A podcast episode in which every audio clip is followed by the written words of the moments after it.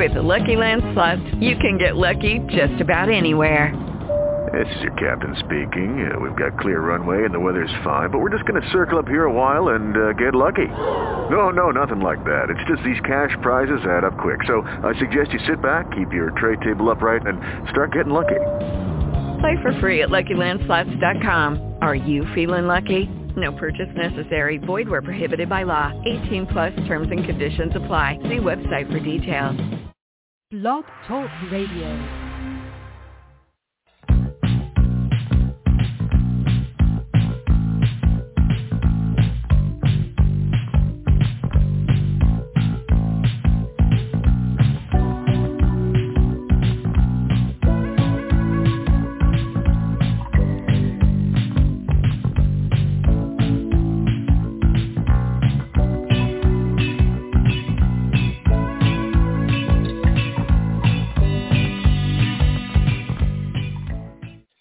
Welcome, ladies and gentlemen, to the Donelson Files here on the Bachelor News Radio Network. And just to remind you, keep tuned.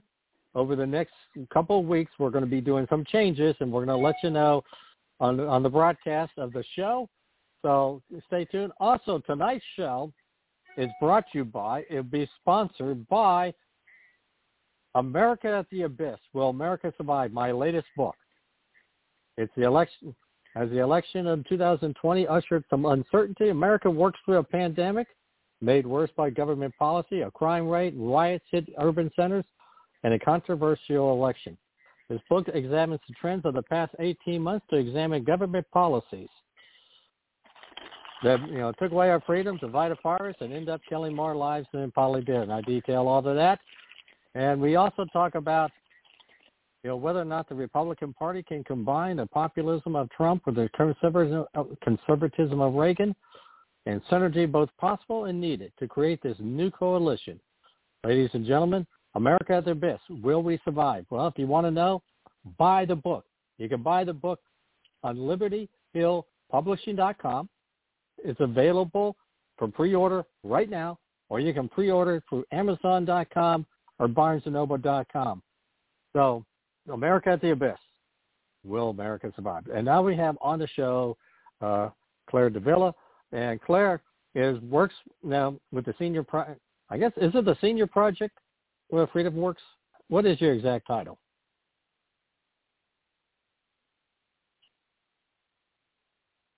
Hello. Hello, Tom.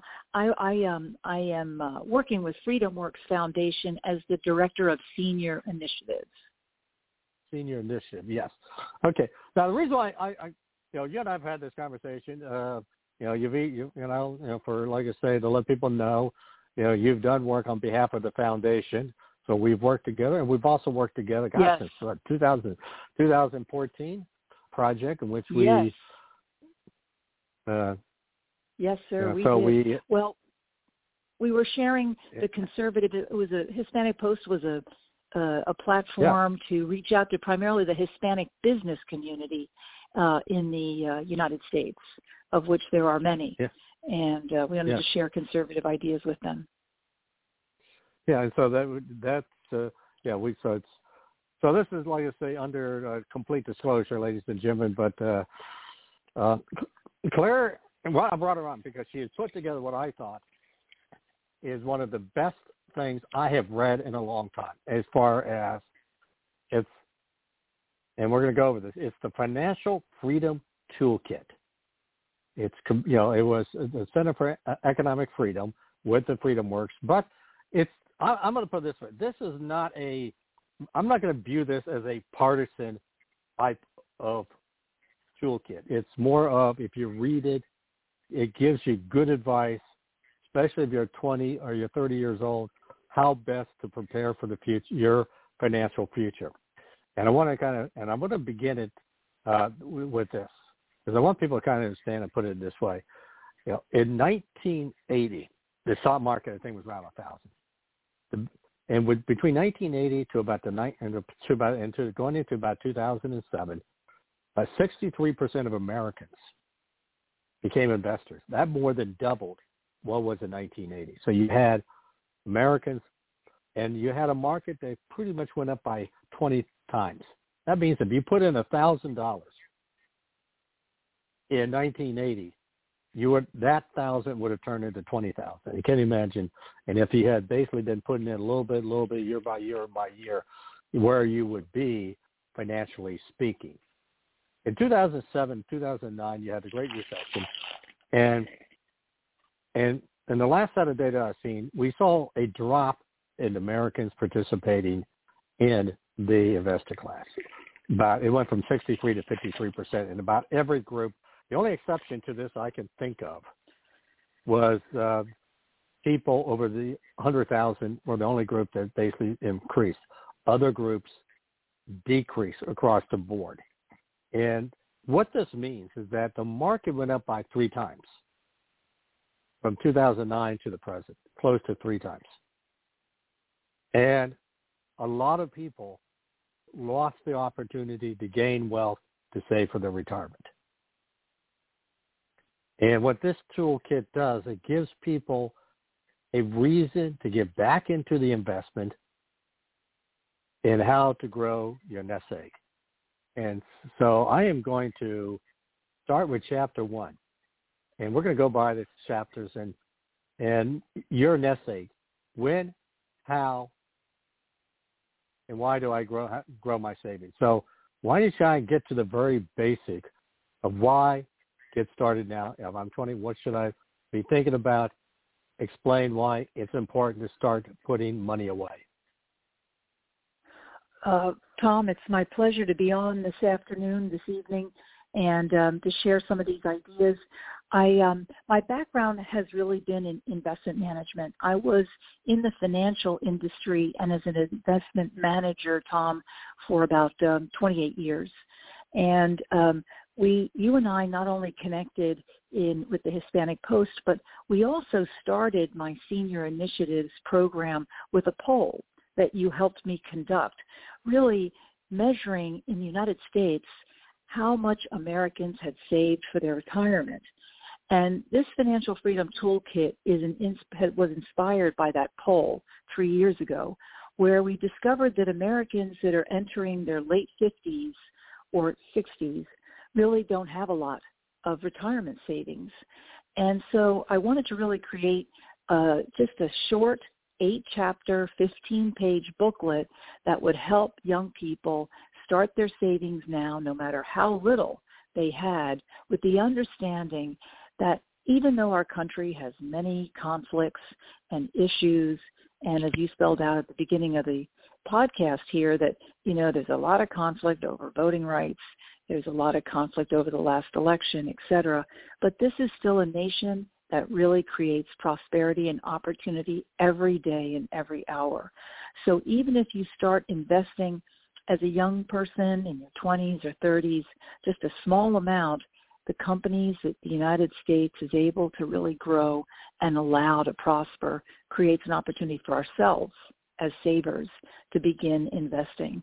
The wealth in this nation in two thousand twenty-one totaled one hundred forty-one point seven trillion dollars. I mean, that's just a massive accumulation of wealth that has happened three ways: through people owning their businesses, through investing in the stock market, the public companies, and through real estate. So what we're going to do is really start with um, why our free markets and why our opportunities in America are so special to allow us to create our savings. Even today, we are in the middle of a technology transformation, which means that every company is going to digitize or digitally transform their operations to be more efficient, to be faster, to be more productive, and to be more opportunistic in the years ahead in ways that maybe you and I can't even imagine right now. Yeah. So the first thing, yeah, here's the start, thing, yeah. yeah, please go ahead. I was just oh, about no, to ask please, you because please. the first. Yeah, the rule one, start saving early. All right? Right. So, I mean, these are some of the points you make. So talk about start saving early. Why should I? You know, well, if I'm twenty-five years old, why should I start saving now? because the most important asset you have when you're young, you the young people may say, oh, I only have one hundred dollars or I don't have any money and I can't save. But the point is, is that you have time. So if you were able to buy one share of Apple, say in nineteen eighty, your return today after forty years would be one hundred thousand percent. Now, a company like Apple doesn't come across every day, but you would have been able to buy one share for twenty dollars. So the point is, is that find uh, the S and P index is a great overall exposure to the market. You can put as little as one hundred dollars. And as long as you start saving early, even small amounts, make a determination to save a small amount. If you can't do it each month, maybe do it twice or three times a year.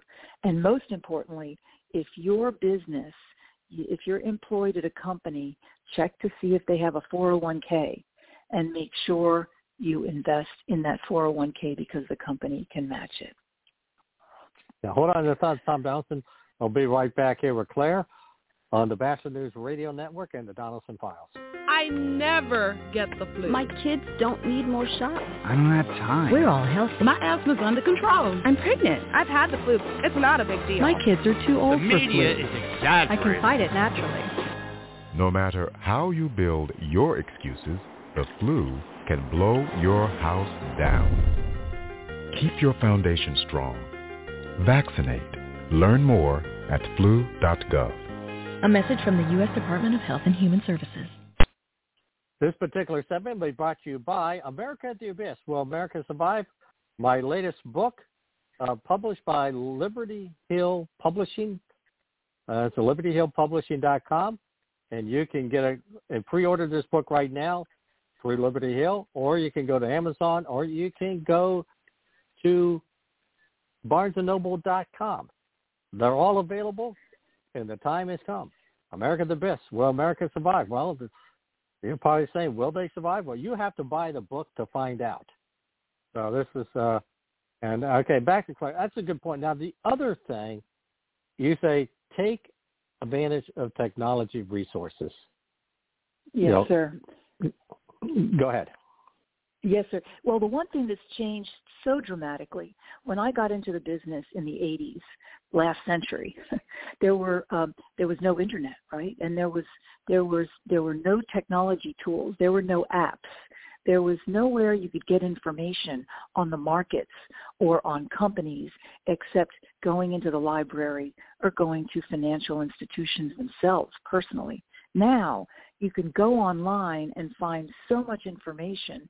You can go, and I'll share some other names in the later chapters, chapter five, but yeah. You have Robinhood, you have Acorns Invest, you have all kinds of information you can find online to give you some reassurance that you know what you're doing and you feel comfortable making an investment in the stock market. And so that information is, is profound. It's called, if you want another name for it, it's financial technology or fintech.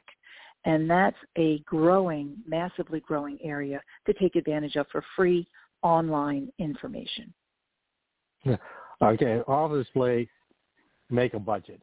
You know, figure out your saving plans, and then make purchases of stocks. And but you kind of make the point, you know, make a realistic budget so you can include this as part of your budget. Right. And right. No, please. And then invest. Yeah, your investment. Here's the check, real for your investment. Investing clarity will help you better understand public policy, with a better understanding of the market. So, kind of explain that. You know, investment sure. clarity will help. Sure. Well, everyone knows.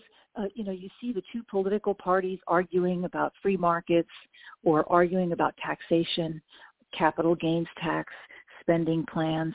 Once you become an investor in America and in the markets, you have actually a slightly better understanding about taxes, what we mean when capital gains taxes are going to be increased, because your assets uh, and your investments, as they increase, if you take a profit, that taxation impacts you. My point being that it gives you a better understanding of what the debate is when we talk about free markets and we talk about taxes and we talk about spending policy and federal budgets. That's the main thing, Tom.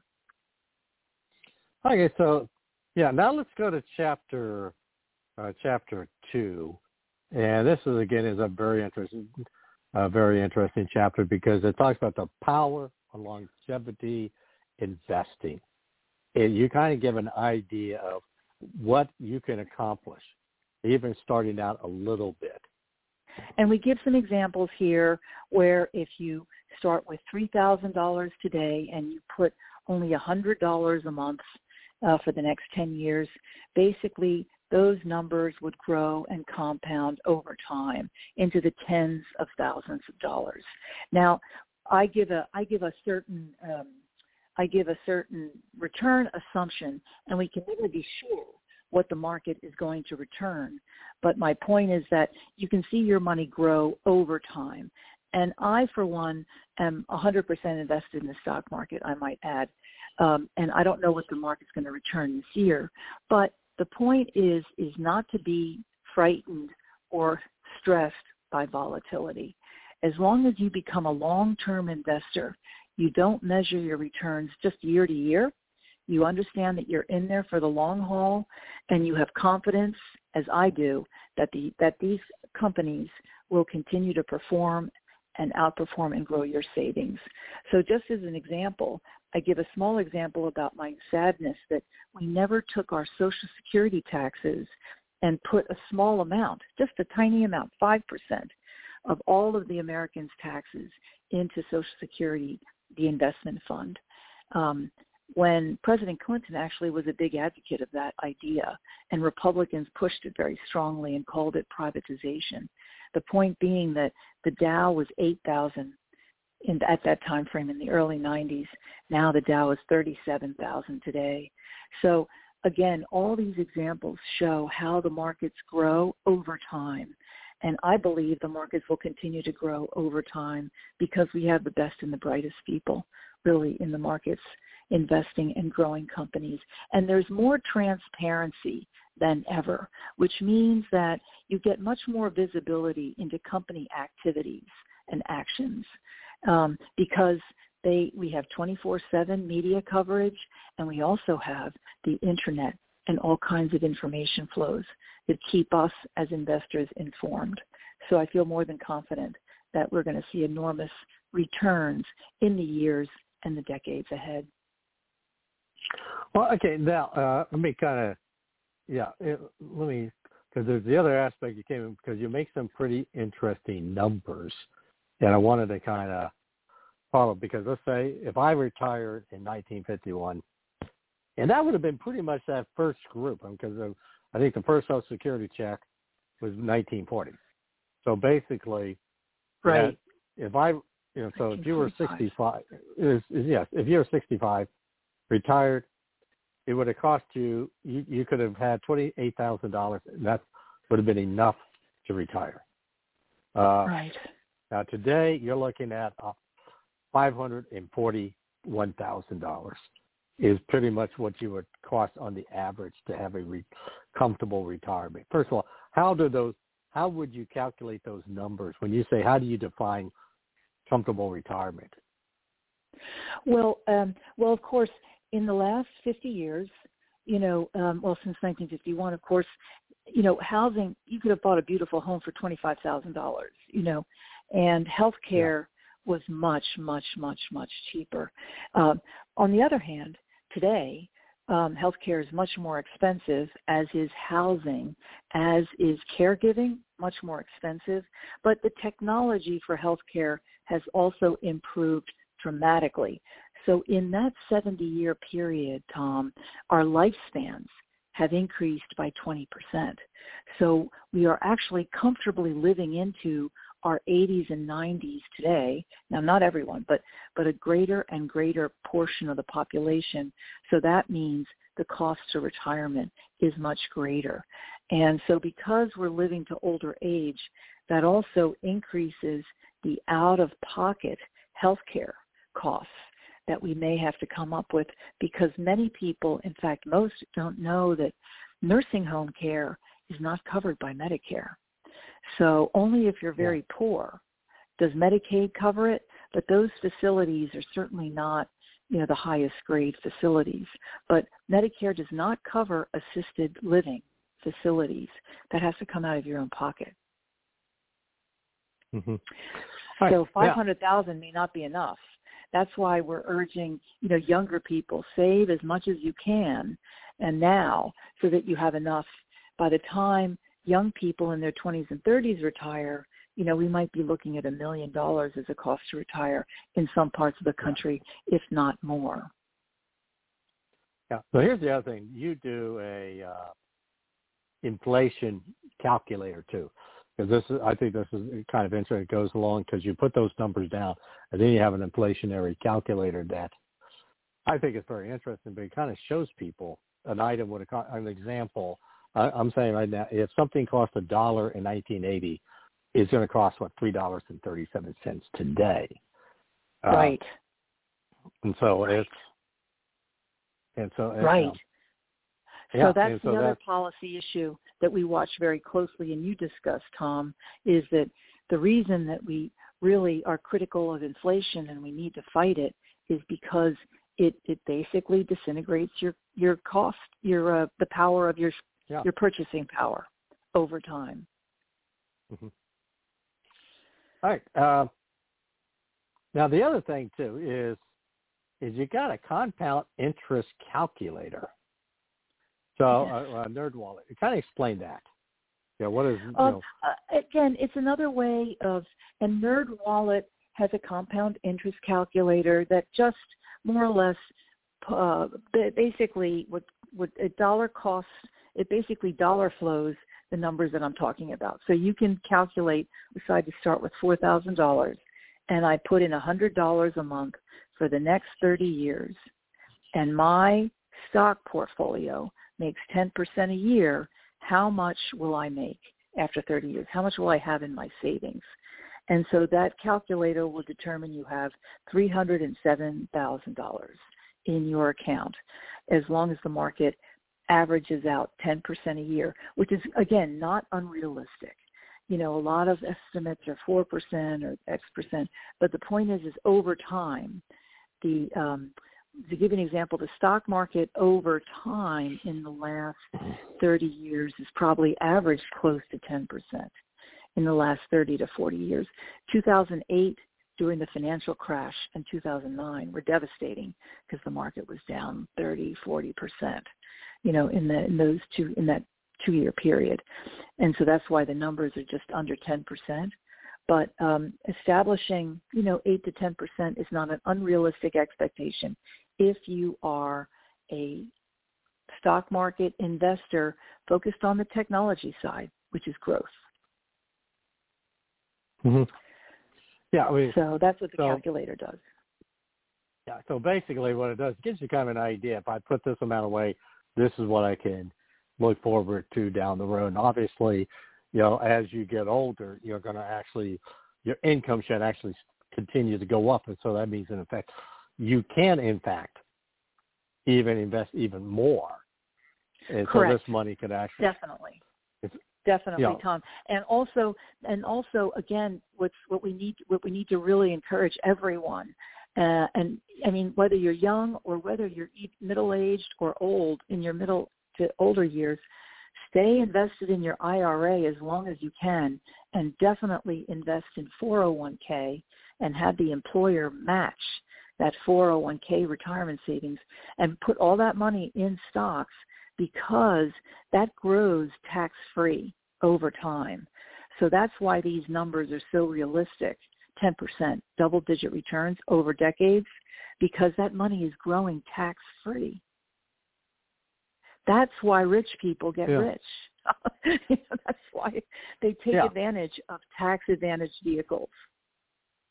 And you can too. Yeah, it, yeah. That's, I was about to say, because this is basically, you know, these are programs that, for the most part, gives, let's say, middle class and people just starting work the same, you know, a lot of different advantages of tax and benefit, uh, tax breaks and tax benefits uh, to go right. along with that.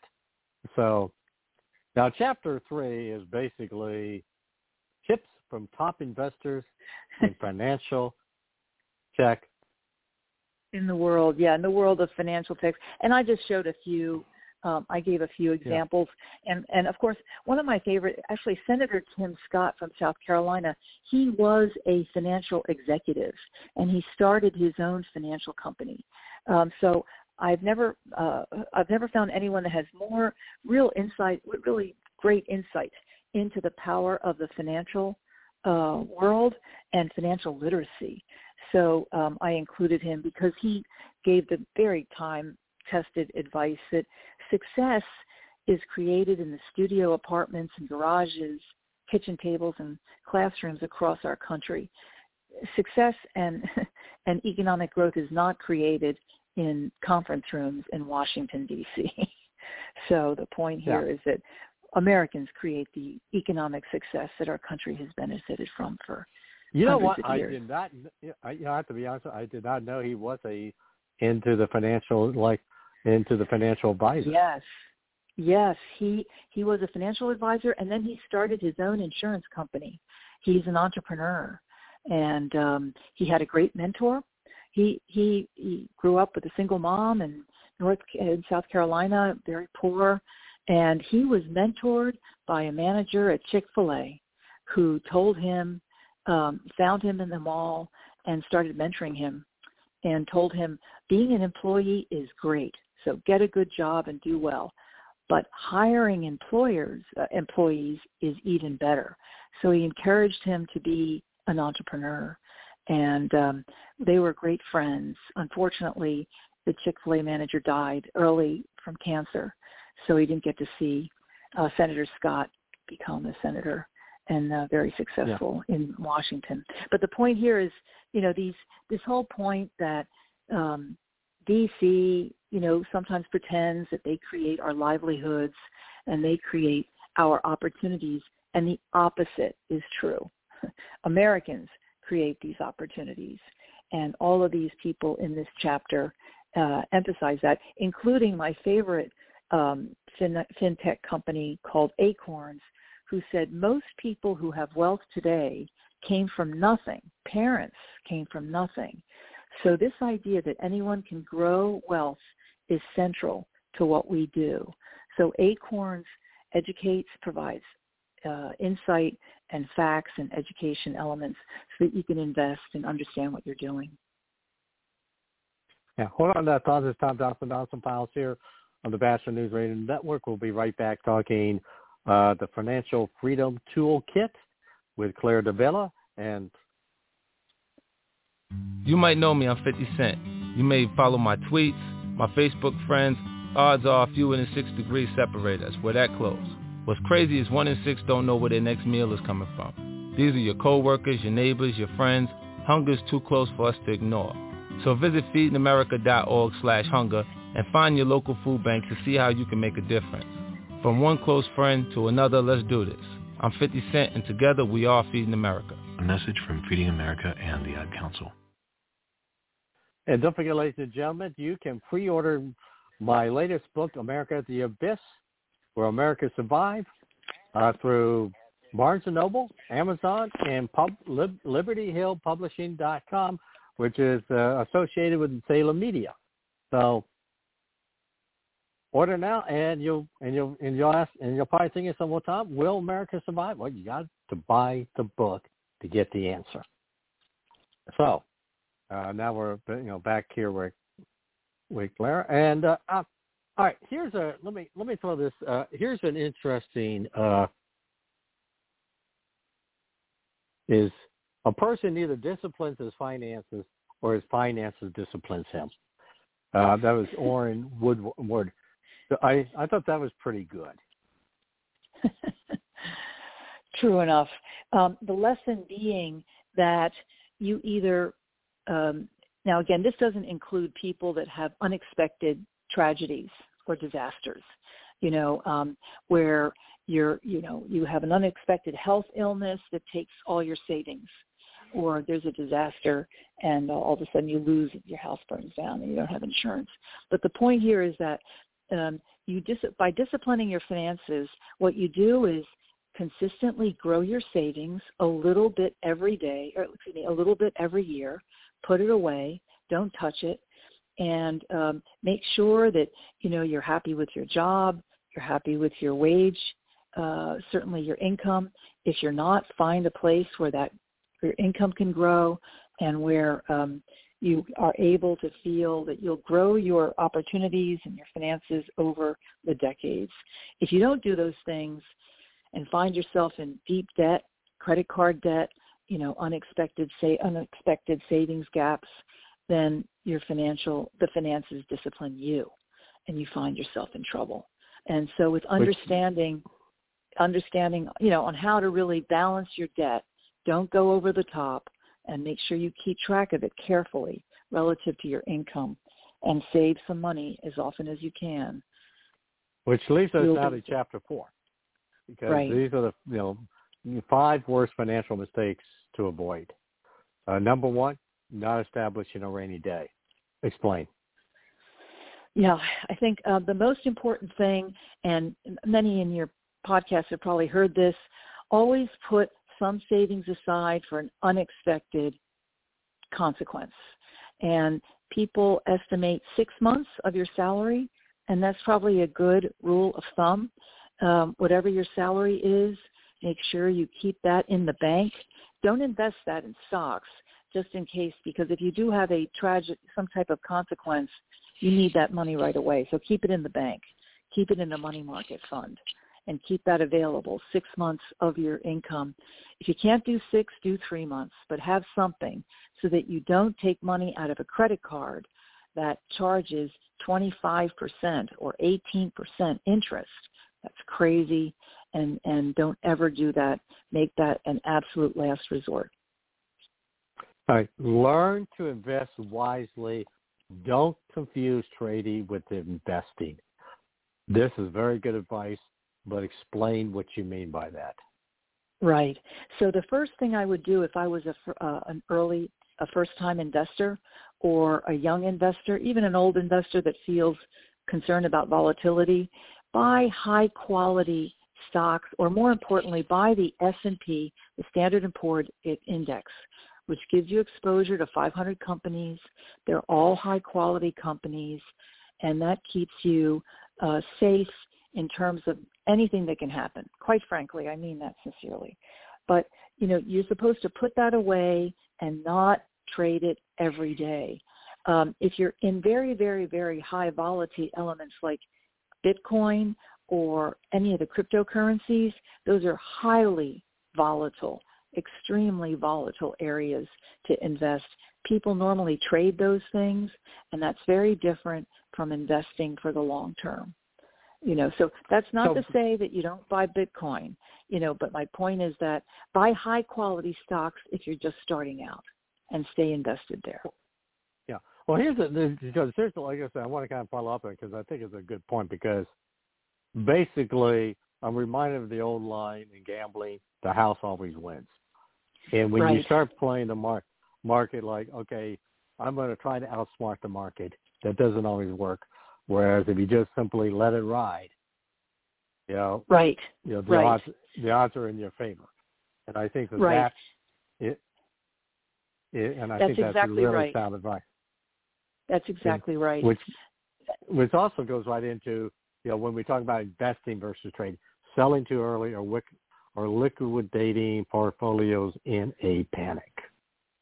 Right, and we've right. had certain, we've had our share of panics just in the past decade, two thousand seven, and certainly in the early part of two thousand twenty, uh, when we had the lockdown, the pandemic. So, right again, That's kind exactly of follow right, up Tom. With that.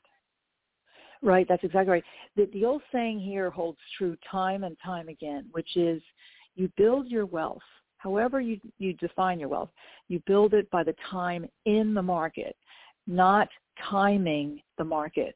None of us will be able to tell what the high is and what the low is on any given day or any given year uh, or after any given unexpected consequence.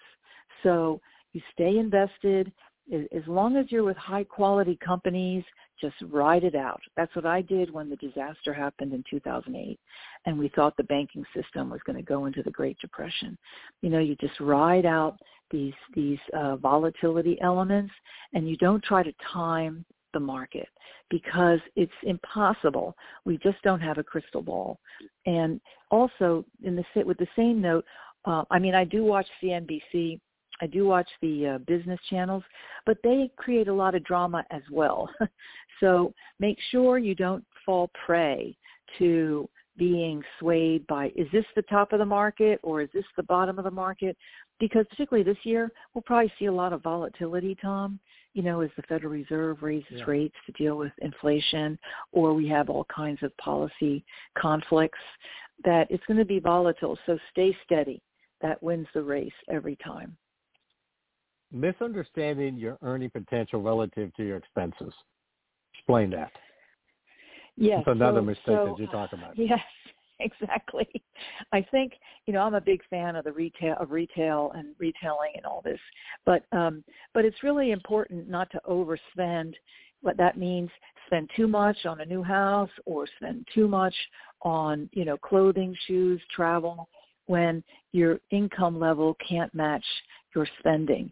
And I go back to the fact you just don't want to take out credit card debt in vast sums or even moderately high sums, because the interest rates there, they're designed to make money by charging you eighteen percent, okay, on, on that credit card debt. So you re- that really is what eats into your savings. The saddest of this right now that students are fa- facing is student debt. And, you know, again, my, my view there is I, I'm a fan of college, but I'm not a fan of a student graduating with three hundred thousand dollars in student debt. I just, yeah. and, and if that student is going to work in social work and make fifty thousand dollars a year, it doesn't make sense to carry that kind of debt. You know, you can go to a community college, you can go to, you can have alternative educational sources and not be burdened by hundreds of thousands of dollars of debt. Is going to create havoc in your life in the in the decades to come. Yeah. Well, I guess maybe in a way it, it comes down to, you know, you know, making that decision, what you want to do with the rest of your life. You're going into college, but right. also looking at the colleges themselves. Is a I mean, you can get a decent education at a state university versus yes. a very expensive private education, and you know, and I, I, again, I, nothing against theater, major, uh, manage, you know, theater, you know, master's degree in theater, right. art, or whatever. Right.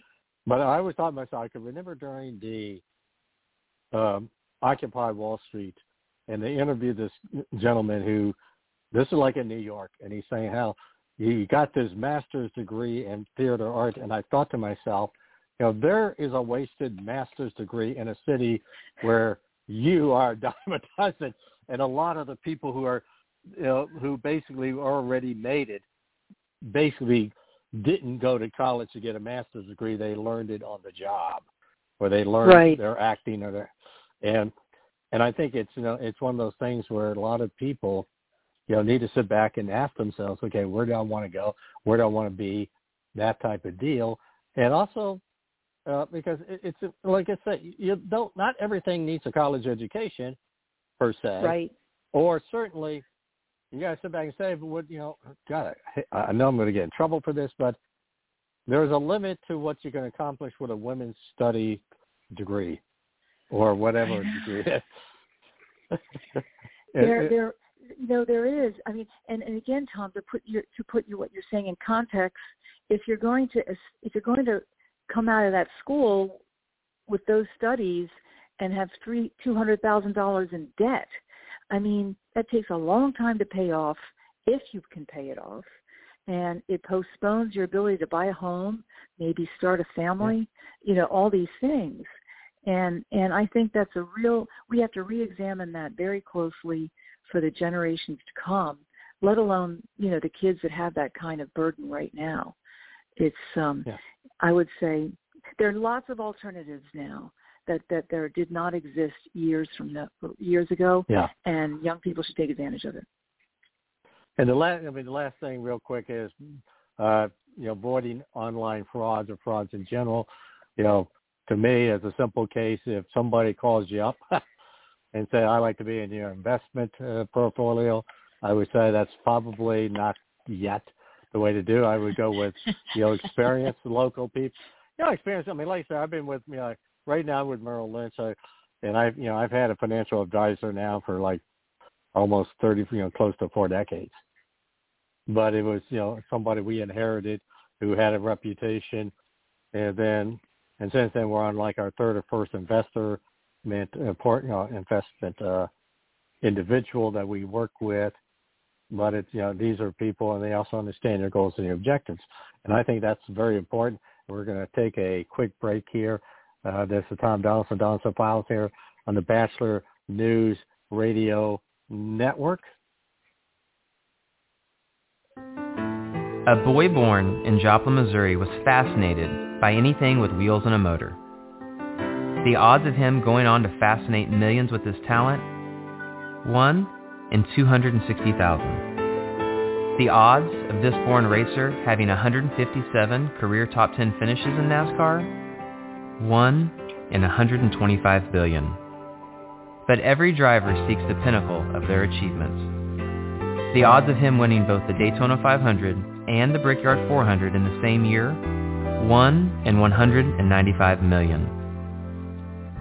The odds of a child being diagnosed with autism? one in eighty-eight. I'm NASCAR driver Jamie McMurray, and my niece has autism. Learn more at autism speaks dot org slash signs. Early diagnosis can make a lifetime of difference. Brought to you by Autism Speaks and the Ad Council.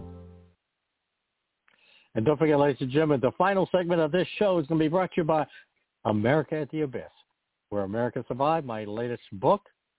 Uh, you can get this book on liberty hill publishing dot com, also on amazon dot com. You can pre-order it right now.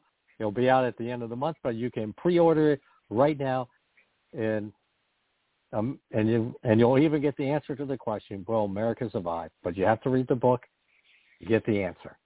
Uh, and now we're going into Chapter Five, Digital Tools.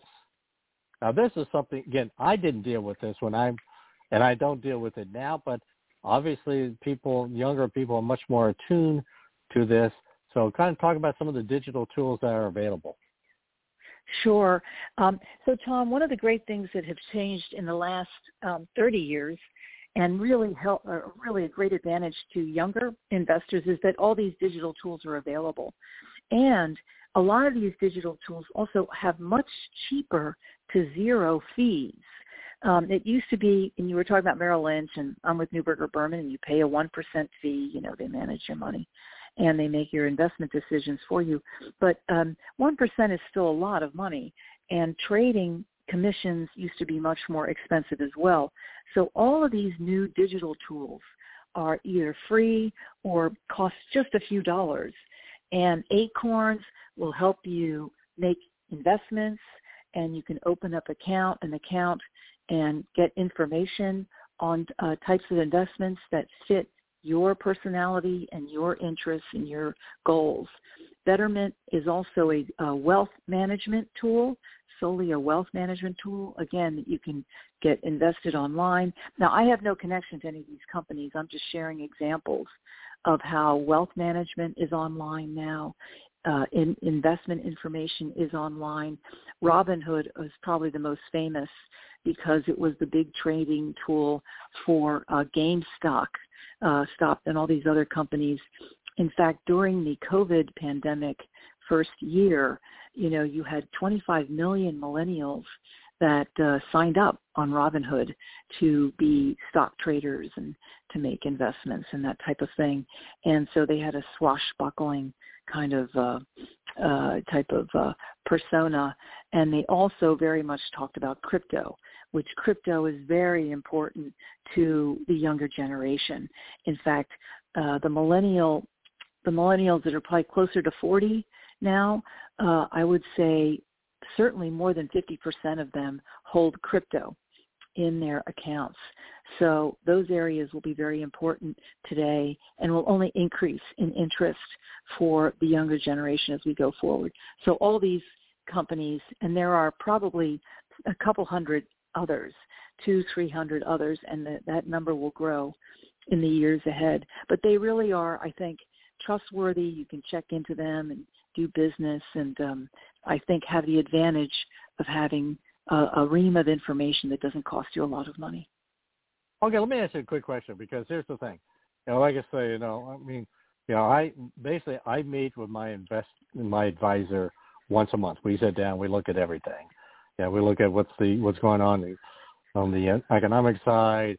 I mean, yeah, we look at a different portfolio, that kind of deal. And, and let me ask you this question: is there any place with any of these apps where, or is there any one of these? I know it's like Tornado Investor, which I'm not familiar with, but they have a money mentor or connected. Oh, that's right. That's a new thing. Yeah. And so, is there um, any place where I can that your person can get online and say, you know, t- have talk to somebody, say, hey, look, what's going on? What's your thoughts? Yeah, I read this uh, this bill, this health thing, you know, this uh, economic thing is coming down the, you know, this congressional bill is coming down the pike. How is this going to impact? You know, do they have that ability to find that individual individual they can talk to as an advice advisor? Right.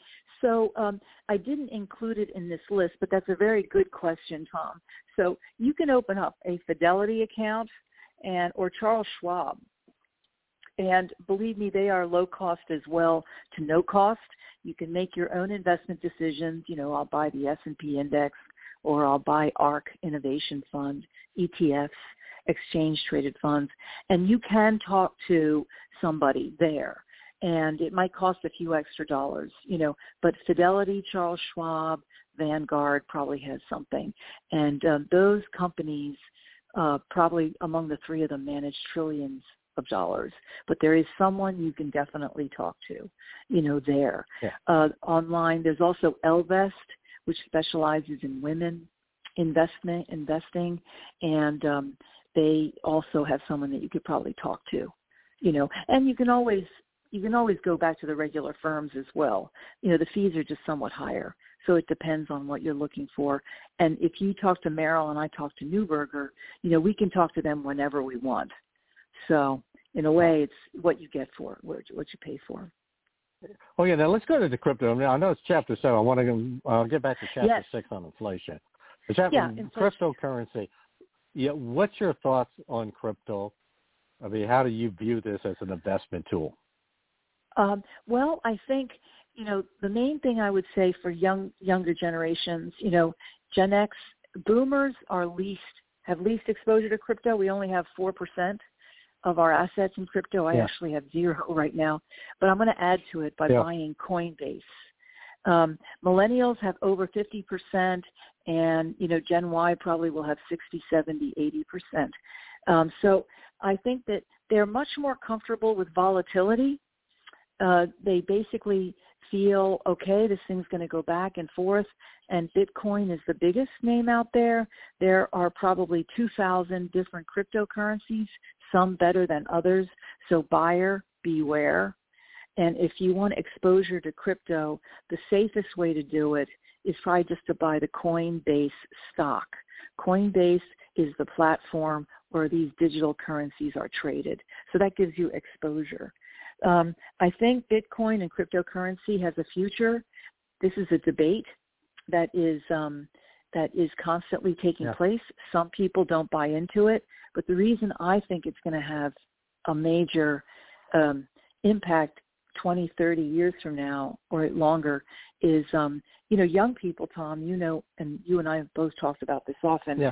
they don't think Social Security will be there for them. And they also worry about the debt getting to one hundred trillion dollars and the value of the dollar in the decades ahead. I don't think that's an unrealistic concern. No, that's not an unrealistic concern. Well, here's the thing, because yeah, it, it, to me it's like, okay, right now Bitcoin is forty-two thousand dollars. Uh, yes, yes. No, I've been keeping. You know, it, well, the reason I, I bring this up, it, I bring this up because you know I have a, a you know since June, because I I'm like you, I'm zero. You know, yeah, I'm zero. And I've been sitting there debating, you know, do I put a portion or something just to play around with it? And and I have to be honest with you. I mean, you mentioned Coinbase. Is the other aspect is this is digital, and and while they are guaranteeing you, hey, you can't be hacked or whatever, but still this is aspect of digital. You can be hacked. Makes me, definitely. Yeah. Definitely.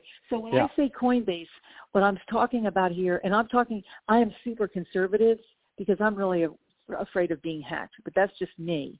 And um, yeah. I'm not talking about going on Coinbase. You can go on Coinbase dot com and buy a cryptocurrency, okay?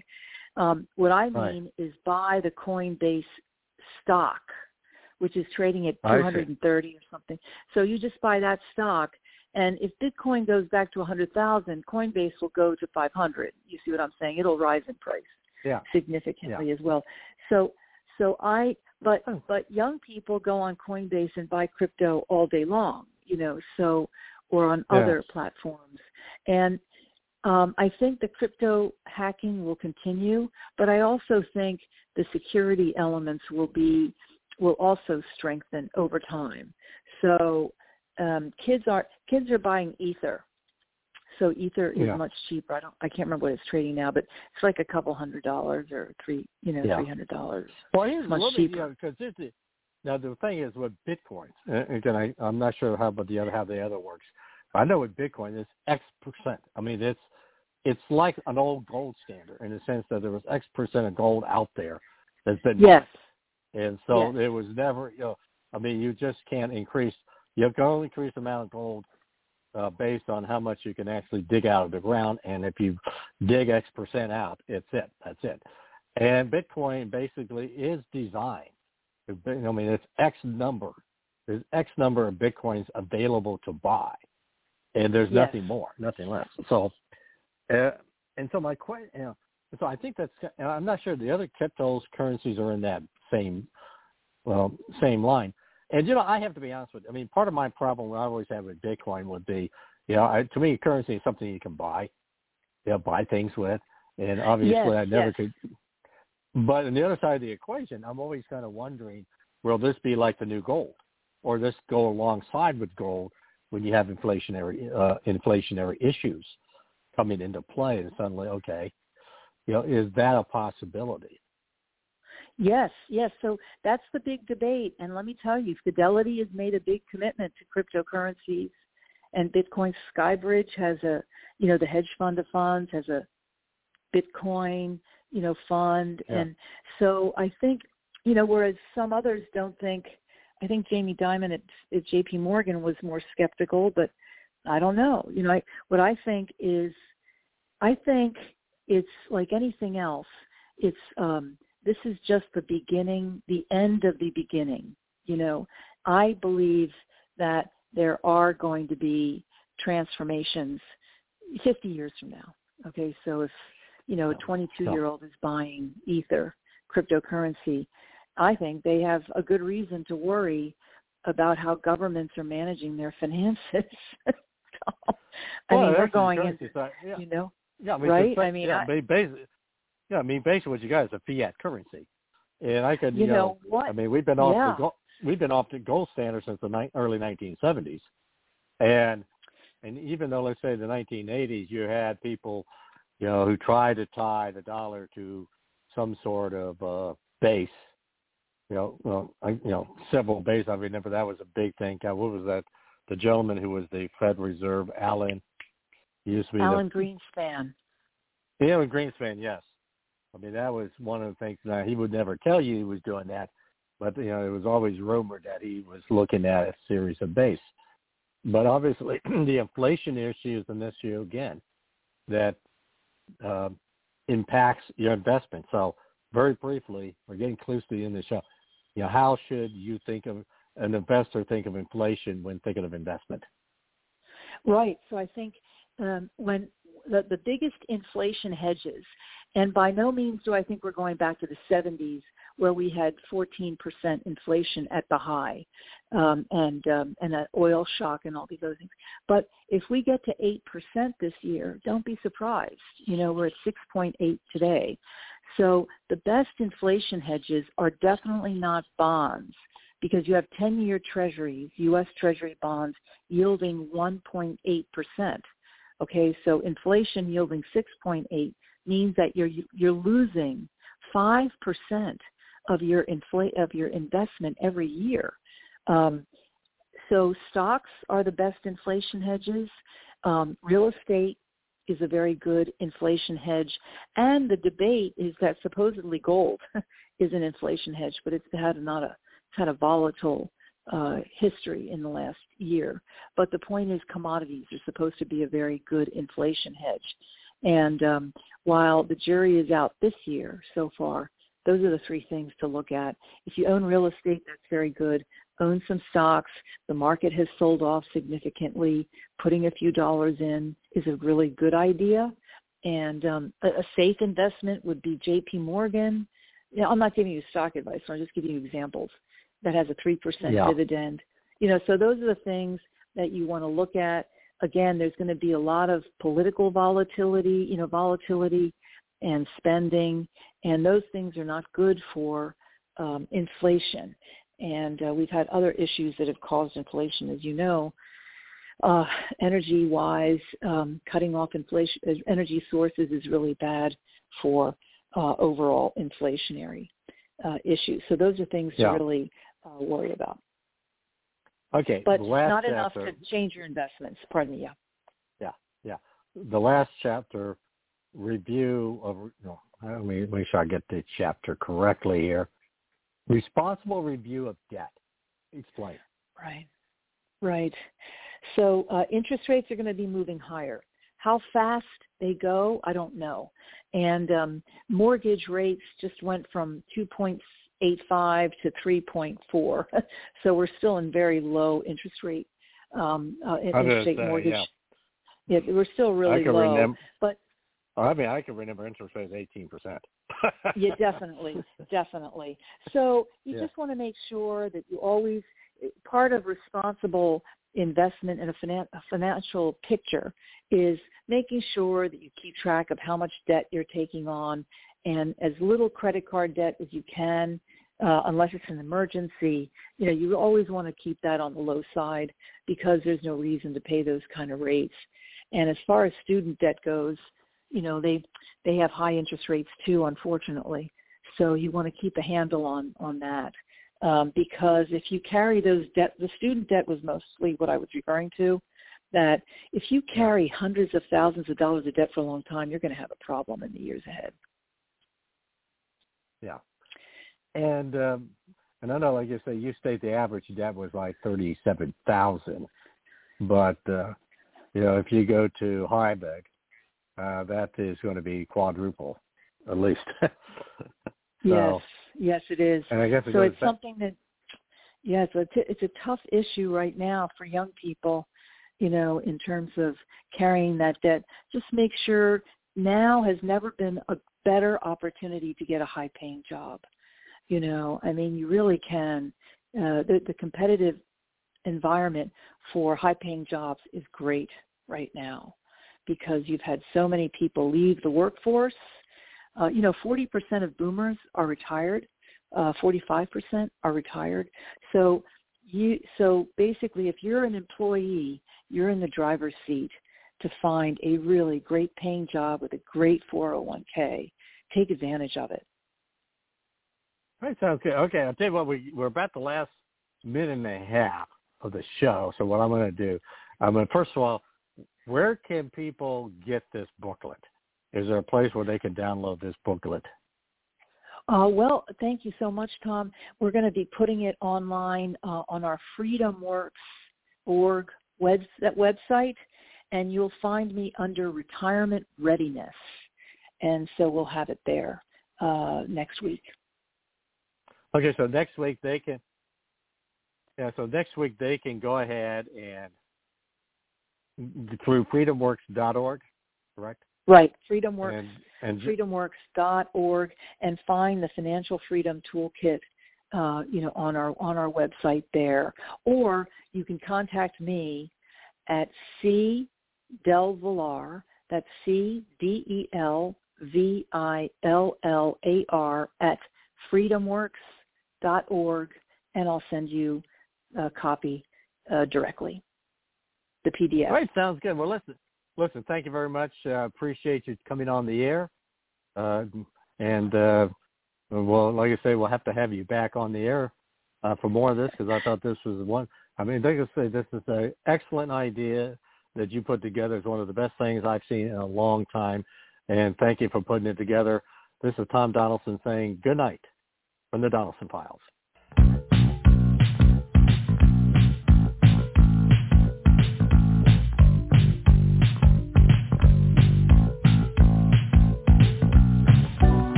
Lucky Land Slots, you can get lucky just about anywhere. Dearly beloved, we are gathered here today to... Has anyone seen the bride and groom? Sorry, sorry, we're here. We were getting lucky in the limo and we lost track of time. No, Lucky Land Casino, with cash prizes that add up quicker than a guest registry. In that case, I pronounce you lucky. Play for free at Lucky Land Slots dot com. Daily bonuses are waiting. No purchase necessary. Void where prohibited by law. eighteen plus. Terms and conditions apply. See website for details.